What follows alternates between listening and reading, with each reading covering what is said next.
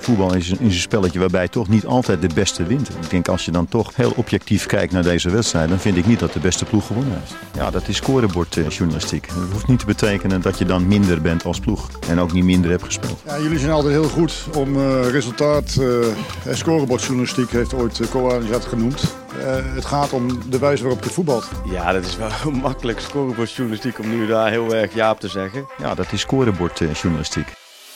Het is weer hoog tijd voor uh, scorebordjournalistiek. Speelronde 11 van de Eredivisie. We hebben er weer uh, zin in. We hebben net eventjes uh, ja, traditiegetrouw het programma doorgenomen. Toen kwamen we tot één conclusie. Het is geen fantastisch programma, maar wel allemaal uitwedstrijden voor topploegen. Ja, heel flauw is deze, hè? Want Ajax speelt thuis.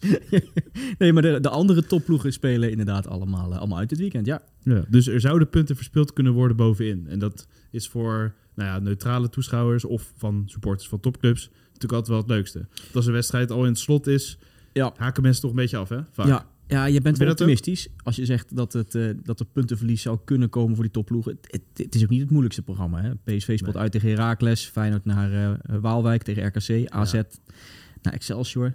Het kan hoor. Ja, het kan. Maar optimisme is mooi. Maar het is ook niet het, een wonderzwaar programma. Utrecht thuis tegen Twente. Dat, eh, dat, dat heb, daar heb ik al zin in eigenlijk. Maar dan zijn wij ook het meest nodig, tenminste jij. Want dan zoek je uit waarom je wel alles gewoon lekker nou, moet kijken. Kijk. En altijd buiten als voetbal lekker buiten de deur kan houden. Gewoon lekker, lekker Eredivisie kijken. Zo is het. We beginnen bij de zaterdagwedstrijd half vijf. Dat is de allereerste wedstrijd uh, van de Eredivisie. Dat betekent een beetje omdat je nu Volendam Ajax net uh, hebt gehad. Maar dat is inhaal natuurlijk ja, bananenschil zou je het dus niet echt noemen, denk je, eh, als je het bij zo uh, opnoemt. Nee, want het is Herakles PSV. PSV dus naar, uh, naar Almelo. Uh, ja, het zou een potentiële bananenschil kunnen zijn, maar ik zie het niet echt gebeuren. Zeker omdat PSV in aanvallend opzicht ja, gewoon echt heel goed doet dit seizoen, hè?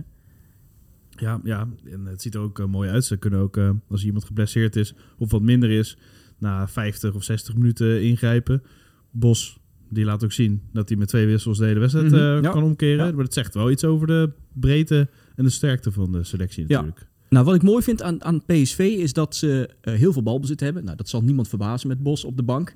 Uh, alleen dat ze het ook nog eens omzetten in veel balbezit diep op de helft van de tegenstander. Je kunt als een balbezit lang, ranglijstje maken. Nou, daarin staat uh, PSV eerste, Ajax tweede, daarna Feyenoord, Twente, AZ. En daarna volgt de, volgt de rest van, van de, van de Eredivisie. Heracles is wel opvallend. Heracles wel redelijk ja. opvallend. Alsnog 49 procent. Dat is de, de, die hebben al minder dan, dan 50 procent dit seizoen gehad. maar balbezit ja, je hebt ploegen die balbezit om het balbezit hebben. Dat wordt altijd, als je dat zegt, denkt iedereen gelijk aan Frank de Boer.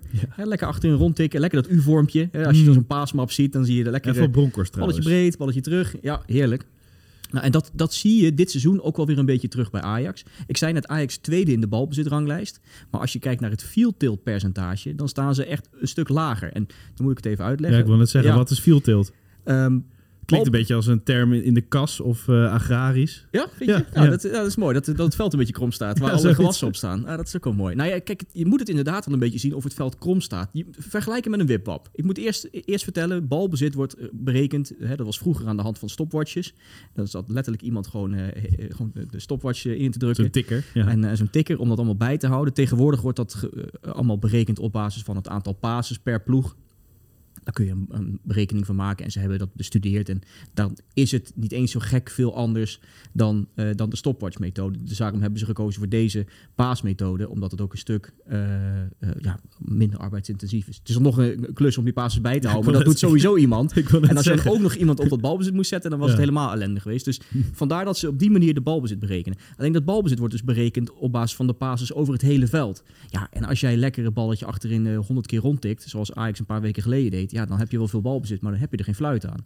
Dus je kunt het berekenen aan de hand. Je kunt, hebt dan een berekening waarmee je kunt zien, nou, wat zijn nou de aanvallende intenties? En dat heet dan field tilt. En vergelijk het eens met een wipwap. Je kijkt eigenlijk bij allebei de ploegen die tegen elkaar spelen, hoeveel passes ze geven in het laatste deel van het veld. Dus rondom de 16 van de tegenstander. Uh, doet de een dat meer, ja, dan gaat de wip op de ene kant op. Hè? Want laat, me zeggen dat, dat het de, de middending van de wipwap op de middenlijn staat. En dan gaat dat wipwappie zo heen en weer. Nou, dat kun je dus voor een heel seizoen berekenen. Dan heeft PSV gemiddeld een field tilt percentage van 71%. Dus van alle passes die in wedstrijden van PSV worden gegeven op, diep op de helft van de tegenstander. is 71% van PSV. En de rest is van de tegenstander. Dus PSV speelt een stuk aanvallender in die wedstrijden dan de tegenstander. Dat is, dat is wel knap. Maar kijk, als je dat vergelijkt. Feyenoord komt daar in de buurt. Uh, daarna komt AZ daarna komt Twente en daarna komt pas Ajax.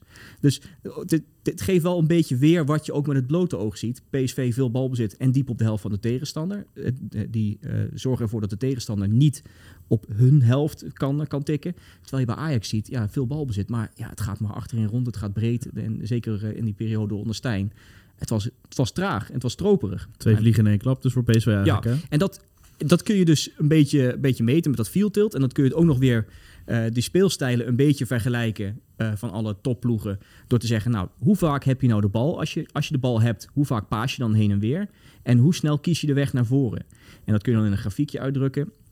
Eh, en dan zie je eigenlijk dat die, die topploegen, en daar schaar ik dan nu Ajax ook onder, eh, helemaal aan de rechterkant van het grafiekje staan. Dus ze, ze tikken veel. Maar dan zie je een enorm verschil tussen hoe snel die ploegen naar voren gaan. PSV is met afstand de ploeg die het snelst naar voren gaat. Daarna, PSV, eh, daarna eh, Feyenoord, daarna Ajax, AZ. En Twente is eigenlijk heel traag. En dat, is wel mooi, dat geeft wel een mooi beeld van hoe die ploegen spelen. En hoe Bos nu als een soort raket naar voren gaat. En, en dat is wel anders dan vorig jaar onder, onder Van Nistelrooy. En dat is knap dat hij dat in nou ja, redelijk kort tijdsbestek heeft, heeft ingebouwd. Veel balbezit dus. Veel op de helft van de tegenstander. Als ze de bal hebben, snel naar voren. En dat is eigenlijk de speelstijl die bij Bos past. En waar PSV nu heel succesvol uit is. Zitten er nog risico's eh, aan zo'n speelstijl? Ehm, nou ja, de kant ligt wel dat het open ligt achterin. Ja. En als je snel de weg naar voren eh, probeert te zoeken, dat als een tegenstander eh, een interceptie heeft, dat ze er weer snel uitkomen natuurlijk. Nou, Dan dat zag je. Ramaljo heel kwetsbaar, hè? Dat zag je tegen Ajax bijvoorbeeld. Hè, dat Ja. er dan ruimtes liggen achter de defensie. En eh, ja, als je dan een goede spits hebt, dan kun je er twee, drie maken. En in Europa. Ik bedoel, we, we hebben natuurlijk een Eredivisie eh, podcast. Maar daar zie je wel het verschil. Hè? Dat, dat die speelstijl dan, dan wat moeilijker is. Gewoon. Ja, en dat PSV dan ook aanzienlijk minder creëert. Ja. Kijk, het, het voordeel van nu, eh, dat ze zoveel eh, de bal hebben diep op de helft van de tegenstander, is dat je makkelijker tot, eh, tot kansen komt. Simpelweg omdat je daar al bent dan. Ja. Ehm, als je ziet, PSV meeste schoten in de tien grootste Europese competities. Meeste schoten op doel ook. Meeste expected goals. Eh, dus ja, PSV doet het echt, echt heel goed. En als je kijkt naar die expected goals, dat is nu al meer na tien wedstrijden dan heel Groningen vorig jaar. Ja, die werden wel laatst. Het was ook niet heel. Groningen. En, da- eh, daar, en daar stond Pepi dan in de spits. Nou, die zit nu in Ja. Eindhoven. Wat een wereld van verschil moet het voor hem ook zijn. Hè? Ja, hij krijgt niet zoveel minuten. Maar ik moest wel aan hem denken toen ik deze statistiek opdook. Van ja, Ja. vorig jaar creëerde Groningen niet zoveel. Was hij dan de vlag op de modderschuit. En dit jaar komt hij er net iets te weinig aan te pas. Zeker ook omdat Luc, Luc de Jong het goed doet. Hè? Ja, nee, zeker. En eh, we hebben het vaak over expected points. En eh, soms is er onderliggende data waar je iets mee kan, waar je iets van kan zeggen. Ehm, kan PSV dit echt doorzetten, denk je? Ja, alles winnen zal niet eh, gebeuren. Maar zo constant blijven, denk je dat dat kan Ja. als je naar die data kijkt? Ja, nou alles winnen lijkt me, lijkt me een soort Nee. utopie. Ehm, en ook de kanttekening. Ik, ik, ik twitterde dat van de week. Ik een hoop boze PSV's over me heen. Van, ik zei van, nou, PSV niet. heeft nu eh, tien wedstrijden gespeeld. Daarvan acht tegen ploegen die nu Ja. in het rechte rijtje staan. Natuurlijk, die ploegen staan allemaal heel dicht bij elkaar. Maar het is meer om aan te geven. Het is niet het allerzwaarste programma wat je, wat je gehad hebt eh, als PSV zijn. Nee. Geweldige prestatie hoor. Los daarvan, eh 30 uit 10 is echt, echt extreem goed. Het kan niet beter, ook dat. Maar ook in vergelijking met andere ploegen in de historie van de Eredivisie. Ja. Alleen, ja, ik wil PSV wel zien in die topduels. En Ja, die, moeten er, ja. die gaan er binnenkort aankomen. En, en dan moet ik het nog wel zien. Je hebt gewoon zeven wedstrijden tot die winststop. Ja, maar ja, je kan toch wel al iets erover zeggen, denk je. Meestal zeggen mensen, ja, we wachten nog even af. Eh na tien speelronden kunnen we wat zeggen. Maar in deze Eredivisie kan je misschien pas echt pas na 17 wedstrijden Ja. wat zeggen. Nou ja, je kan wel zeggen dat PSV absurd veel creëert. Ja, Eh, tot nu toe, ook- en historisch hoog, sinds het wordt bijgehouden, was er geen ploeg die na tien speelronden zoveel creëerde als dus, dat- PSV. dus dan zal het tegen topploegen ook wel goed gaan. Ja? Die alleen dan conclusie is- kan je wel trekken. dan is het wel de, de, de vraag of PSV, kijk, want ze maken er altijd wel een paar, eh, of ze achterin de boel dicht weten te houden, of, of de verdediging stabiel is, en of Benitez een, balletje, een paar Ja. balletjes weet te pakken, zoals hij afgelopen week deed. Ja, dan kun je een keer een tegentreffer leiden. Dan ben je alsnog, zoals Ja. je zag tegen Ajax. Ja. En in die toppers ze hebben natuurlijk wel die voorsprong al te pakken. Dat is best lekker voetballen.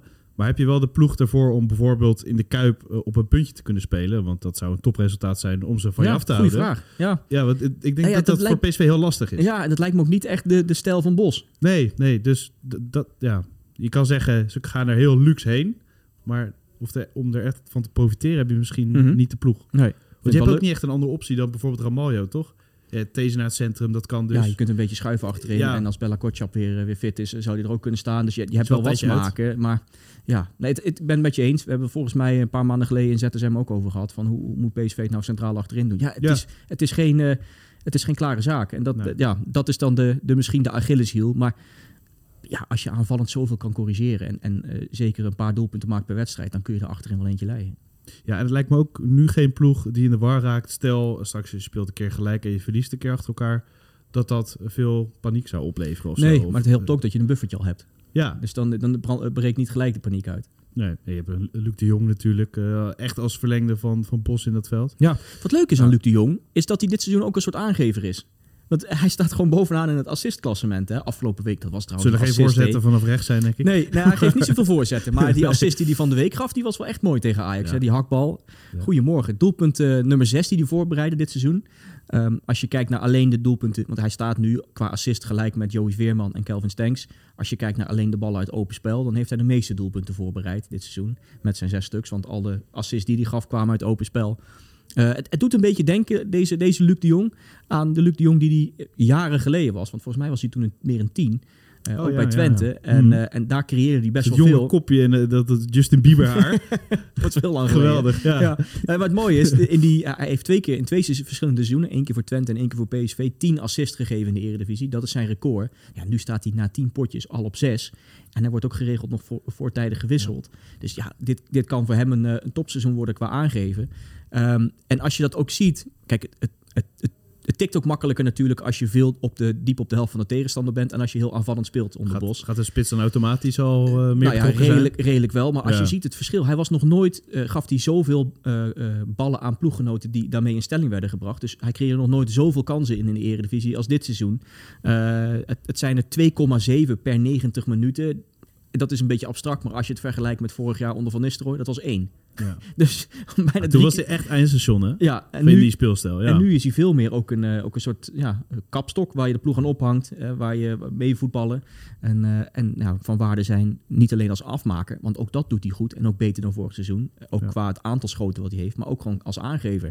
Ja, ik ben heel benieuwd waar dit gaat eindigen met het aantal assists. Ik vind het heel leuk om te zien hoe hij in die rol als soort mentor van de ploeg, je zei al verlengstuk van de trainer, Ja. ook nog eens een soort nieuwe rol als aangever heeft in plaats van alleen afmaken. Mooie rode wijn is het, hè? Luc de Jong, hij wordt, hij wordt echt alleen maar beter. Inderdaad, ja. Ja, een mooie vergelijking. Wordt hij echt alleen maar beter? Of, of zou je de Nou. rode wijn Luc de Jong nu openmaken? Misschien moet je, nou, je moet hem niet, niet, als je hem openmaakt, moet je hem niet gelijk opdrinken. Je moet hem even Nee, dus ja. decanteren volgens mij. Oh, ik ben ja, geen, eh, geen wijnkenner. Tannines. Ja, even Al, die, al, die, al die tannines eruit laten komen. En dan eh, lekker, eh, le- lekker wegslobberen. Maar denk je dat het nog beter wordt? Of, of, Nou ja, maar deze cijfers zijn al zo goed. ja. Ik weet niet of die nog beter kan worden. Alleen ja, je, je gaat dan wel weer steeds denken...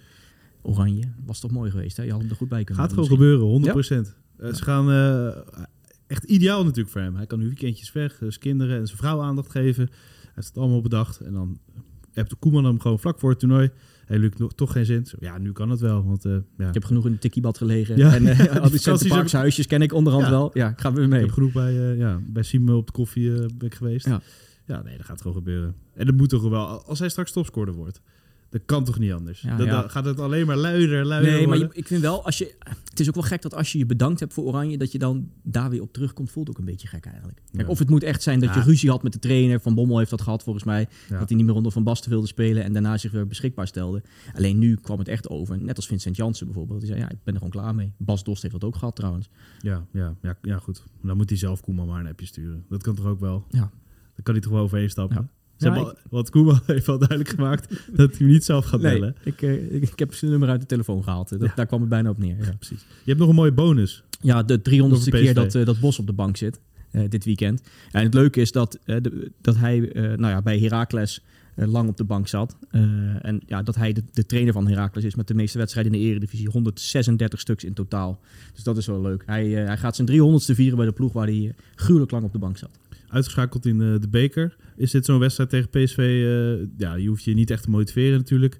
Kan je signaal eh, weer afgeven aan het publiek, denk je? Of, of denk je dat ze kansloos zijn tegen PSV? Ja, ik, ja, Niet ik vind deze moeilijk te voorspellen Ze eigenlijk. hebben goede thee in ieder geval, hè? Ja, ze hebben goede thee. Dat hebben we het vaker over gehad. Dat ze in de tweede helft heel sterk zijn. Ehm, ja, kijk, zo'n uitgeleider tegen een amateurclub, dat doen wel meer ploegen. Hè? Het, is, Ja. het is een beetje... Bij NAC is- wist je het ook zeker, het is een- ja. bijvoorbeeld. Ja, het is een beetje gênant altijd. Ja. Ik, ik smul er wel van. Maar ja, ik durf, de- ik durf deze eigenlijk niet in te vullen. Ik, ik, ik, ik zou invullen winst PSV, maar een exacte score. Doe, doe tegen AZ? Tegen AZ eh, kon Heracles natuurlijk. In die, in die uitwedstrijd zelfs. Mhm. 1-1 met een goede Brouwer. Ik denk dat hij weer een hele goede wedstrijd eh, gaat keepen. Brouw, een goede wedstrijd Ja. keeper. Maar Uitslag? hij- ja, ze- drukken te veel. Het, het, het wordt ze te veel. Dus dan wordt het alsnog wel 1-2 voor PSV. Had je nou Fortuna goed? Als, als in, had je nou gezegd remise Utrecht Fortuna voor? Nou, ik, ik had in ieder geval gezegd van... Ja, eh, eh, ze gaan allebei moeilijk tot scoren komen. Want daar hadden we het over. Dus Mhm. met Seuntjes. En eh, wie heeft nou expected goals bij Utrecht? Bijna niemand. Nou ja, dan in de 60ste minuut... Dan denken ze van, ja, ja, ja, puntje toch ook wel lekker in deze situatie. En dan bloedt het zo dood en dan wordt het 0-0. ja, en het gebeurde ook. Maar dat is echt zo'n voorspelling waarvan je een keer hoopt dat het niet uitkomt. Ja, dat kan ik me Want ik voorstellen. heb er niks aan Nee. gehad. Ik heb er gewoon naar zitten turen en een beetje in slaap gevallen. Je bent ook niet eh smerig rijk geworden van deze voorspelling, of niet? Nee, ik doe, ik doe er niet aan. zonde. En als je het wel doet, speel bewust 18 plus. Hey. Ja, volgens mij hebben we vast een advertentie hiervoor zitten. Dat weet ik allemaal niet. Heel goed. Dan eh andere topploeg in actie bij eh, RKC. ik word er niet emotioneel van. hoor. Ik verslikte hem even in koffie. Maar eh, Michiel Kramer zei in FC Rijnmond... Nou, als er één wedstrijd is die ik moet verliezen... dan is het tegen Feyenoord. Die moet verliezen. nou ja, hij zei... Wauw, wordt 1-2 of zo. Ja. Wat goed zeg. Misschien dat het daarom komt dat hij nooit scoort tegen Feyenoord. Nou ja, dat daar ging het ook over, ja. Van Michiel, je hebt nog nooit gescoord eh, tegen Feyenoord. Waar komt dat nou eh, door? Ja, ik ben benieuwd. Denk je dat het eh, gaat lukken? Nou ja, het is een goede vraag. Van, eh, wel- hij heeft negen competitiewedstrijden gespeeld tegen Feyenoord. is nog nooit veel, gescoord. Ja, ja dus echt absurd. Bijna acht uur op het veld gestaan. Sparta, ADO... eh waar heeft hij nog meer gespeeld? Sparta, ADO, RKC. ja, denk ik. Ja, met Ja. misschien... Ik weet niet of er, er zit nog wel iets bij, maar ik weet niet of hij dan tegen Feyenoord gespeeld heeft. Maar goed, ja, bijna acht uur op het veld zonder te scoren tegen Feyenoord. Dus toen heel Een werkdag, een hele werkdag. Ja, dat is echt absurd, hè? Nou ja, laten we, ik zou het wel leuk vinden als hij eindelijk een keer scoort. Al is het maar omdat je dan nieuwsgierig bent hoe die gaat juichen. Heb je dat niet? Ah, die gaat gewoon uit zijn panty, hoor. Dat denk ik ook wel. Maar Dus ik ben is hij wel gek benieuwd genoeg wat hij dan doet tegen, tegen Feyenoord. En helemaal als hij in de buurt van het uitvak scoort. Ja. Ik ben wel benieuwd. Wat vind je van hem als analist, trouwens? Ehm, ik, ik zit er namelijk ja, over na te denken zo- voor een mooi mediaverhaal. Voetballer en analist. Eh, tegelijkertijd, dat gebeurt niet zo vaak. Meestal stoppen we Nee, spelers. En dan worden ze analist. Maar bij de NOS dook hij op. Ja, hij zat bij Studio Voetbal, hè? Maar ja. dat, was ook, dat was ook in hetzelfde weekend met Fase, volgens mij, toch? Klopt, maar volgens mij heeft hij ook wel bij Veronica Offside nog eh, Hmm, gezeten. Dat klopt, ja. Eh, ja. Ja, ik heb niet heel veel van hem meegekregen als analist. Misschien dat jij... Ik, zit, kijk, ik kan eh, thuis ook geen Rijnmond ontvangen. Misschien dat jij wat vaker hem als analist... Hij gaat er dieper op in dan je denkt, inderdaad. Hij heeft het ook over de hotzones en over welke bek eh, moest eh, doordekken. Of, nou, ja, in ieder geval, het is niet alleen maar grappige quotes. In ieder geval. Nee, nou heel goed. Nou, ik ben benieuwd. Ik ga er eens op letten. Misschien kun je een keer een bandje opsturen van TV Rijnmond. Die kan je niet ontvangen. Je hebt geen YouTube ook. ja, ik weet niet of ze die analyses daarop zetten. Ik ga het, ik ga het in de gaten houden. Oké. Nou ja, Michiel Kramer, eh, misschien dat hij gaat eh, scoren tegen Feyenoord. Ehm, wat verwacht je sowieso van de RKC in zo'n wedstrijd? Nou ja, het probleem is een beetje dat ze, dat ze lastig Michiel Kramer in stelling brengen. Omdat ze überhaupt bijna niet in de 16 komen. En dat, dat is dit seizoen het grootste euvel, denk ik. Nou ja, misschien hebben ze wel meer problemen. Maar eentje die, ik- eruit gepikt heb eh, bij RKC... is dat je gewoon heel moeilijk in de 16 komt. Minste balcontacten in het strafschopgebied van de tegenstander van alle ploegen. Ook de minste pasen die de 16 ingaan of voorzetten. Ehm, ja, ze, komen daar gewoon niet zo vaak. En dan kun je het wel van afstand proberen. Maar ja, dat levert me veel minder succes op. Ehm, en wat dan wel grappig is, ze komen er dus niet zo vaak. Maar als ze dan eenmaal zijn, dan is het wel gelijk. Nou, nu zijn we er toch, nu moeten we gelijk schieten. er zijn niet veel ploegen die, eh, die nog een hoger percentage van hun balcontacten in het strafschopgebied omzetten in schoten. Heel laat opportunistisch worden ze. Eh, ja, nou ja, kijk, ja, het is wel zo van, eh, we hebben eindelijk een keer die zone bereikt. Ja. Hè? We zijn eindelijk een keer in dat, in, dat, in dat vakje. Nou, laten we nu ook gelijk maar schieten. Dat idee krijg je een beetje bij RKC. Simpelweg omdat ze er niet echt veel komen. Ehm, en ja, dan, dan, ja dat, is, dat is een beetje een euvel. En dat vind ik wel leuk. Dat zijn dan weer leuke dingen om op te letten dit weekend. Kijk, je moet tegen Feyenoord. Die krijgen überhaupt dit seizoen de minste balcontacten tegen in eigen 16. Dus ga er maar aan staan RKC. Maar dan toch wel benieuwd wat ze gaan doen. Gaan ze dan doortikken als ze een keer in de buurt komen van het doel van Feyenoord? Gaan ze nog een keer die laatste paas proberen te geven om in de 16 uiteindelijk te komen? Om een betere kans bij elkaar te voetballen? Of gaan ze het nu, omdat ze weten van ja, daar staat die Feyenoordmuur. eh, we gaan het weer van afstand proberen. Nou, misschien hebben ze aan Jozef Oosting, eh, een oud trainer, even gevraagd van... eh, stuur die bandjes even op van Feyenoord, want die, die heeft de code Feyenoord gewoon gekraakt. Ja, goed hè? Ja. Ik vind het heel leuk trouwens, en het is een hele zijspoor, eh, zijsprong. Maar dat die Oosting, die had een hele andere speelstijl bij RKC.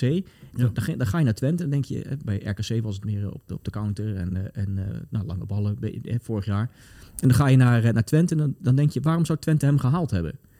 Want het is niet dat die speelstijl één op één te kopiëren is. Maar dan, Nee, dan- dat is misschien ook weer een materiaal, beetje, een be- een beetje eh, hoe ik dan misschien iets te veel in cijfers denk. Dat die jongen helemaal niet pragmatisch zou zijn. Ja, dat, ja. dat blijkt dus wel. Hij, heeft een hele, hij kan ook nog een hele andere speelstijl. Met veel pressing bij Twente, zoals afgelopen Ja. week. En, eh, en dan, dan krijg je een heel ander voetbal. Dus, dus het, is, het is ook wel, je, moet, je moet, moet niet een trainer een soort stempel opplakken, is eigenlijk wat ik wil zeggen. Want de Oosting bij RKC eh, is niet de Oosting eh, die Nee. nu eh, de, de pressingmachine aangezet heeft bij, Maar ik denk dat dat bij, bij Twente. dat het wel moet als de kwaliteit, het kwaliteitsverschil zo groot is. Ik denk dat, want we hebben het over Bos en Jansen en Slot, die hebben wel echt een speelstijl en die kan je op elke ploeg Mhm. plakken. Maar ik denk dat Slot, en Jansen en Bos ook bij RKC die speelstijl niet hadden gebruikt. Nee, dat Toch? klopt. Nee, natuurlijk. Maar als Dus je, moet twee het- ploegen hebt met kwaliteit, dan doe je wel hetzelfde. Dat is denk ik misschien... Ja, nou ja, Als misschien. Ja, en ook natuurlijk afhankelijk van het spelersmateriaal Ja. en dat soort dingen. Maar je hebt vaak dat ploegen een trainer scouten op basis van een bepaalde speelwijze die Ja. ze bij hun eigen ploeg willen implementeren. Eh, of daarvan ze denken van, nou, daar hebben wij nu de spelers al voor. Eh, we, kunnen het één op één gewoon zo overnemen. Eh, en ja, dat was nu, lijkt mij, niet helemaal het geval. Maar Oosting doet het wel heel goed nu bij, bij Twente. Nou, hele zijsprong. Ja, en ben benieuwd als hij straks eh, naar een nieuwe club gaat. Nou, straks. Hij, eerste seizoen Twente, eh, rustig aan natuurlijk. Ja. Of hij dan weer wat anders gaat doen. Of dat hij nu wel eh, ja, diezelfde speelstijl als bij Mhm. Twente doorvoert. Ja, ben ik ook wel benieuwd naar. Ja. Nou, gaan we zien. Misschien over twee jaar. Ja, ik denk dat hij wel in de picture komt te staan. Hoor. Als hij met Twente niet top 4 kan eindigen, Ja. dan ben je snel bij een topclub, denk ik. Zo, jij denkt eh, een paar stappen vooruit al. Nou. Oosting, dat, zou- dat zou hij wel kunnen, toch, denk ik? Ja, ik, ja, ik ken hem daar niet, niet, Nee. niet goed genoeg voor. Eh, ik- ja, ik- Nou, op voorgeslot. Bart, afstempelen. nou, hier bij deze afgekaderd. Hè. Hamerstuk. Klaar. nou of Ajax misschien in de zomer, hè? Ja, laten we niet, gaat toch niet te hard weer van het Nee, maar je gaat trainers bekijken wat er in de Eredivisie loopt. Die dient zich wel aan, laat ik het zo zeggen. Jij zegt niks. Nee, Je hebt nog een aanval met Beck die zich ja, eh, we hebben het een tijd geleden gehad over Siebe Horemans. Ja. Die back van Excelsior, die het heel leuk doet. Hè. Meeste intercepties, eh, lekkere voorzetjes geven. geen bedankje van gehad van Siebe. Nee, Maar, eh, je denkt niet, misschien moeten we het zo meteen terugzien in zijn marktwaarde op transfermarkt Ja. of zo. En Ja. dat we dan een, nee, krijg je denkt dat je een bos bloemen krijgt. ja, zoiets. Nou ja, laten we nu iemand anders in de, in de picture zetten. Julian Lelyveld. Die zorgt, dat is de speler bij RKC, ook een rechtsback. Die zorgt voor het meeste gevaar bij RKC dit seizoen. Als speler met de meeste gecreëerde kansen uit open spel. Eh, geeft, heeft, is ook de speler bij RKC met de meeste balcontacten, de meeste passes op de helft van de tegenstander. Maar ik vind het heel leuk dat je dan een rijtje maakt met spelers met de meeste gecreëerde kansen uit open spel. En dan staan er eerst twee Feyenoorders, dan staan er drie PSV'ers. En dan staat er een verdwaalde RKC ertussen. En, en, En nou, daarna, daarna Sibo Horemans, dat klopt. Ja, blijven, blijven Horemans adepten. nog, nog beter dan Siebe horen. Hij is, hij is in dat opzicht nog beter dan Horemans. Ja, Lelyveld. Ik vind het leuk dat, dat, dat er... ehm, dat die backs zo'n belangrijke rol spelen bij, bij, een, bij een aantal ploegen in, in de Eredivisie. Nou, je hebt die Horemans. Ik vind die Zager ook best wel leuk trouwens bij Excelsior. Onbevangen, maar wel soms een beetje chaos. ja, ja, maar je hebt dan een aantal backs die het, die het eh, behoorlijk goed doen. En nou, ik vind het met die Lelyveld ook wel leuk om te zien... dat daar dan de meeste gevaar vandaan komt bij, eh, bij eh, RKC. Als in, hij creëert het meest. Precies. Dan gaan we naar eh PEC Fortuna. Waarom moeten mensen daar naar kijken, Bart? Ja, nou, eh, dat is de zondagmiddag half drie wedstrijd. Ik wilde er ook nog één zondagpot uitpakken. En nou, dan klinkt het een beetje lullig om dat te zeggen. We hebben Fortuna dit seizoen nog niet besproken. maar die. Nou ja, we hebben voor, ik, ik heb een lijst. Ik heb van de week, had niks te doen. Nou ja, dat is een beetje overdreven. Maar ik heb even een overzicht gemaakt van de ploegen die we besproken hadden. Eh, PSV hadden we nog niet echt in detail behandeld. RKC niet. En Fortuna ook niet. Dus daar ben ik eens ingedoken. De combinatie met Utrecht een beetje, inderdaad. Maar eh, bijna niet. Nee, nee. Nou ja, wat, wat, dan kijk je eerst naar de resultaten. Want ze spelen uit. En dan zie je dat ze dit seizoen eh 10 punten hebben gepakt. Waarvan twee buitenshuis. Dat ze de laatste 10 niet hebben gewonnen. eh, in, in uitwedstrijden. Fortuna. Dan denk je, nou, dat wordt een taai potje. Als je naar Zwolle moet. Dan ga je eens naar die wedstrijden kijken. En dan denk je, ja, Fortuna. Het is ook niet heel Ja. gek dat je niet zoveel punten pakt. Als je twee keer in die, in die reeks van 10 wedstrijden. Twee keer tegen PSV moet. Tegen Feyenoord, AZ, Ajax Punt in de kuip gehaald gewoon. daar wel een punt gehaald in de Kuip inderdaad. Je moet ook nog twee keer tegen Go Ahead. Ja, dat zijn, dat zijn stuk voor stuk best wel pittige potjes. Dus dan is het ook niet gek dat je zo weinig punten haalt in uitwedstrijden. Maar ja, toch wel opvallend dat ze, dat ze dan zoveel punten thuis pakken, relatief ten opzichte van hetgeen wat ze buitenshuis pakken. En de meeste schoten van alle clubs dit seizoen. Ja, als je de, als je de topclubs, hè, de traditionele top 3, AZ en Twente even wegdenkt, dan is de Fortuna de ploeg met de meeste schoten. Zit er dan ook meer in? Of zijn het gewoon losse vlodders? Het, nou ja, dat- ja, dat is het probleem een Ja. beetje. Daar wilde ik heen eigenlijk. Het zijn vooral eh, losse vlodders. Het, het simpelweg omdat Fortuna een beetje te, te trigger, ha- trigger happy, moeilijk woord is dat. Eh, moet ik, nou, ik noem het gewoon te gretig. Misschien is dat makkelijker. Ze, ze lijken wat te gretig. Ehm, Te geil voor het doel. Ja, ja, ik weet niet, dan niet in de goede manier. Nee, nee, Nee. precies. Nee. Het is dat, ze, dat je het voorspel... eh, dat, ja, Overslaat. nou ja, bijna wel ja. Dat Je het verwacht voorspel dat je lekker een beetje naar voren glibbert en dan... Dat het daardoor Dat klaar wordt is. heel vies. Ja, dat er niet zoveel uitkomt. De trigger heb je laten daarop Dit is heel eh, smerig, hè? Moet Ja. hier een, eh, een 18-plus waarschuwing op deze Ja. podcast nu, of niet? Speelbewust. Nou ja, haal je die drie, haal je namelijk, ze hebben drie strafschoppen gehad. Daar hebben ze maar eentje van benut. Eh, haal je die drie strafschoppen eraf, dan hebben ze de minste expected goals bij elkaar gevoetbald dit seizoen. Eh, nou ja, en ze hebben dus veel schoten, weinig expected goals. Als je dan het rekensommetje maakt, dan is het inderdaad dat die schoten eh, per schot, laat maar zeggen, de het minste opleveren aan expected goals. Dus dat is vaak moeilijke posities, eh, van ver, eh, met veel verdedigers nog in de, in de vuurlinie. Ehm, veel kopballen, die over het algemeen minder eh, succesvol zijn. Ja, dat, dat, blijkt ook uit die cijfers. Eh, relatief veel met het hoofd, dus 21% van de doelpogingen met het hoofd. Dat is een van de hoogste percentages van de eredivisie. Ze geven ook absurd veel voorzetten, staan ze bovenaan. Danny Buisbal. En eh, maar vier, we hebben het vorige week gehad over dat Feyenoord het zo goed doet dit jaar in het 5 meter gebied. Hè, dat Ja. vlakje voor, het, eh, Mhm. voor de keeper. Nou ja, daar komt Fortuna bijna niet. Vier, scho- vier schotjes maar. Nou, dat is wat Luc de Jong bij wijze van spreken of, of Jiménez dit seizoen in één wedstrijd dinsdagmiddag doet. Ja, ja, dinsdagmiddag op, op een bijveldje. Ja. Ja, Fortuna komt gewoon niet zo vaak op die goede posities waar je, waar je snel doeltreffend bent. En ja, dat resulteert dan in een hoop schoten, maar ja, weinig, weinig doelpunten. En één iemand uh, Spantecone hè, bij Fortuna. Ja, Cordoba. Ja, wel een goede voetballer. Ja, zeker. Ja. Maar dat is dan weer de speler met de meeste schoten zonder te scoren. Ja. Maar dat heeft misschien ook wel met zijn team te maken. En uh, dat ze dus niet op de goede positie komen. Voor hem ook. Ja, en dat ze hem misschien niet in de juiste positie in, in, uh, in stelling brengen. En misschien ook wel een beetje dat hij dan... Ja, ik- ja te geil voor Ik durf het weer niet te zeggen. Te gretig. Ja, ja, precies. Trigger happy, te gretig. Nou ja. En is- deze statistiek komt altijd terug, hè? Want eh Alvarez bijvoorbeeld, die had het er ook. Die had heel erg veel schoten en Mhm. geen doelpunt.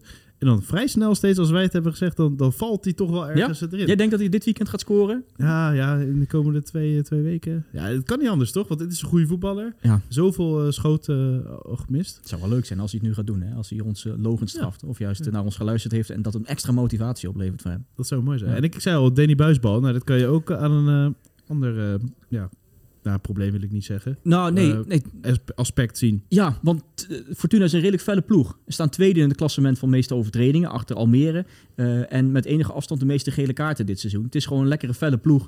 En ja, dan kom je bijna bij het clichébeeld wat je hebt van, van buisbal inderdaad. Dat, Ja. het, dat, het daar, dat ze daar gewoon fel opklappen. Dat is, dat is wel apart. Hè? Bij Groningen zag je dat ook in die tijd. In België heb ik het niet helemaal gezien. Dan was die ook na inzucht al ontslagen, Mhm. volgens mij. Maar wel apart dat zo'n ploeg eh, ja, een trainer eh, ja, een beetje spiegelt op het veld. Ja, nou heeft, nou heeft eh, Groningen... Buffelen.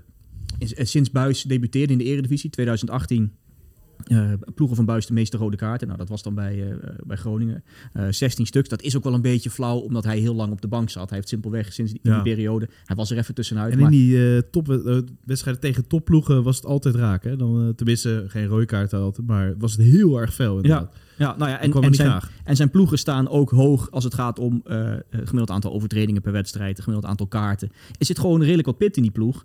En dat merk je dit seizoen ook. Het is wel grappig als je ziet, vorig jaar, ze hadden toen eh, die, die, die andere trainer, die, die Spanjaard, Ja. die, redelijk, die redelijk wild was. Maar ze maakten relatief weinig overtredingen. Dat vond ik wel grappig. Dat slaat er staat daar iemand over. langs de kant Ja. die, die als, een, als, een, ja, als iemand bij Schiphol die de vliegtuigen binnenhaalt staat te zwaaien en te doen. En af en toe nog een duck-out probeert in elkaar te beuken. Maar Ja. bijna geen overtreding. Nou, ja, bijna geen. 9,5 per, eh, per wedstrijd. En nu 12,3 per wedstrijd. Om, en dat is het hoogste sinds Fortuna weer terug is in de eredivisie. Is dit 12 12,3 overtredingen per wedstrijd. Het hoogste aantal voor, eh, voor die ploeg uit Sittard eh, in een seizoen. En ook ja, een stuk meer gele kaarten. Ik vind het wel grappig. Het komt ook wel door de spelers die je hebt. En, en, nou ja, maar, ik- maar ik vind het altijd wel interessant om te zien hoeveel dan de invloed is van de trainer op, op dit soort cijfers. Blijkbaar hoog. Ja, En- dat vermoeden heb je wel. Ja. Denk je dat het goed komt? Ik, ik, als ik een inschatting mag maken, Fortuna gaat het wel halen, denk ik. ja, dat gevoel heb ik ook wel. Zo net, net daarboven, boven die streep, plek 13, 14 of Ja, zo. zo dat ook- moet wel kunnen. Ja. De rest is wel heel zwak. Ja, maar er, zit nu, er zitten nu wel veel ploegen onder waarvan je denkt die gaan er nog wel overheen. Wie dan? Vind je? Eh zou Ajax nog? eh? nee, nee, ik bedoelde het niet flauw. Ik was nee, oprecht ja, benieuwd. nee, Ajax nee. Ajax, je verwacht dat eh, Vitesse op de lange termijn iets beter heeft. Misschien, ja, Vitesse heeft een scorend, eh, probleem met scorend vermogen, net, als, net als Fortuna. Mm. Maar je, je hebt toch het idee dat dat op een gegeven moment wel weer goed komt. Utrecht verwacht je nog wel iets omhoog gaat. Dus je, je zit ook te kijken wat er dan onder staat, wat er onder blijft. En ook wat er nog wat er nog boven staat, onder de wel zakt. een Ja, stukje naar beneden ja, maar goed, die hebben nu al een aardig, aardige punten voorsprong eh, opgebouwd. Ja. Het, is, het is natuurlijk ook niet gek veel. Kijk, met, eh, met Excelsior is het drie punten. Dus het is, het is ook niet een wereld van verschil. Maar ja, het zijn wel de puntjes die Excelsior al binnen heeft en, en Fortuna niet heeft. Simpelweg omdat ze uit dus niet zo hele goede resultaten hebben geboekt. Ik kan heel, heel snel weg zijn. Hè? Want Ajax bijvoorbeeld, als ze die punten tegen RKC krijgen, staan ze nog maar vier punten achter op de nummer vijf. Dus in die winststop vijf staan ze ook prima kunnen. Ja, nee, maar datzelfde geldt voor andere ploegen die Ja. er onderin staan. Eh, als je de laatste paar potjes wint, dan ga je met een heel ander gevoel die winterstop in. En het grappige is dan, dan kijk je misschien naar de stand en dan sta je lekker in het linker rijtje. Ja, ja, heb je eigenlijk nog maar niks aan. niet zoveel aan. Nee. Nee. En zeker niet als je kijkt nu naar, nou ja, er zit acht punten tussen de nummer 5 en de nummer 18. En NEC gaat ook nog wel stijgen. Want die staan nog Ja. rechter rijtje nu dan. Ja, twaalfde. Ja, precies. Maar eh, op eh, twee punten van eh, de nummer acht of zo. Ja, ja, en als, je die, als we een beetje geluk die wedstrijd tegen AZ uitspelen en, en over de streep trekken, dan gaan ze ook weer omhoog. Dus ja, het zit zo dicht bij elkaar. En, en dat klopt. Dat was ook een beetje flauw met die PSV-statistiek. Dat ze nu heel veel ploegen uit het rechter rijtje hebben gehad. Maar Ze op- zijn allemaal wel die kwaliteit. Dus, ja, ja. En, de, en ja, ook het enorme gat wat je nu hebt tussen, tussen de top 4 en, en wat eronder staat. Ja, dat was nog nooit zo groot sinds de invoering van een driepunten systeem. Er is nog nooit zo'n marge geweest tussen de top en de subtop. Ja, ik ben wel benieuwd wat dat gaat opleveren. En, en ook wel benieuwd of dat in de loop van de nou, komende weken, speelronde, maanden, eh, nog een beetje nou, recht trekt, wil ik niet zeggen. Maar dat, dat, dat, je, dat je normaliseert en dat Ja. je wel weer de, de, de gaten en de verschillen terug gaat zien. Kleine voorspelling op het einde. Hoeveel top 4 ploegen gaan punten verspelen? In het hele seizoen. Nee, nu dit, Oh, dit eh, weekend? weekend ja. Oh, Dus dan heb je... eh, ze hebben, Feyenoord heeft een uitwedstrijd natuurlijk. PSV heeft een uitwedstrijd. AZ heeft een uitwedstrijd. En Ajax laten we er nu buiten beschouwing. Ja. Twente ook uit. Twente uit. Ehm Noord-. Eentje. Eén. Oké. En dan laten we het midden welke? Twente. Twee. Oké, dat niet. We laten niet in midden. Dus Twente. ik ben heel slecht in Ik zeg twee. Ik zeg eh, ehm, AZ en eh, PSV. We gaan het zien. Ja. Bart, Veel bedankt. plezier dit weekend. Veel plezier. Voetbal is een, is een spelletje waarbij toch niet altijd de beste wint. Ik denk als je dan toch heel objectief kijkt naar deze wedstrijd, dan vind ik niet dat de beste ploeg gewonnen heeft. Ja, dat is scorebordjournalistiek. Dat hoeft niet te betekenen dat je dan minder bent als ploeg en ook niet minder hebt gespeeld. Ja, jullie zijn altijd heel goed om eh, resultaat eh, en scorebordjournalistiek heeft ooit uh, Koan genoemd. Eh, het gaat om de wijze waarop je voetbalt. Ja, dat is wel makkelijk scorebordjournalistiek om nu daar heel erg ja op te zeggen. Ja, dat is scorebordjournalistiek.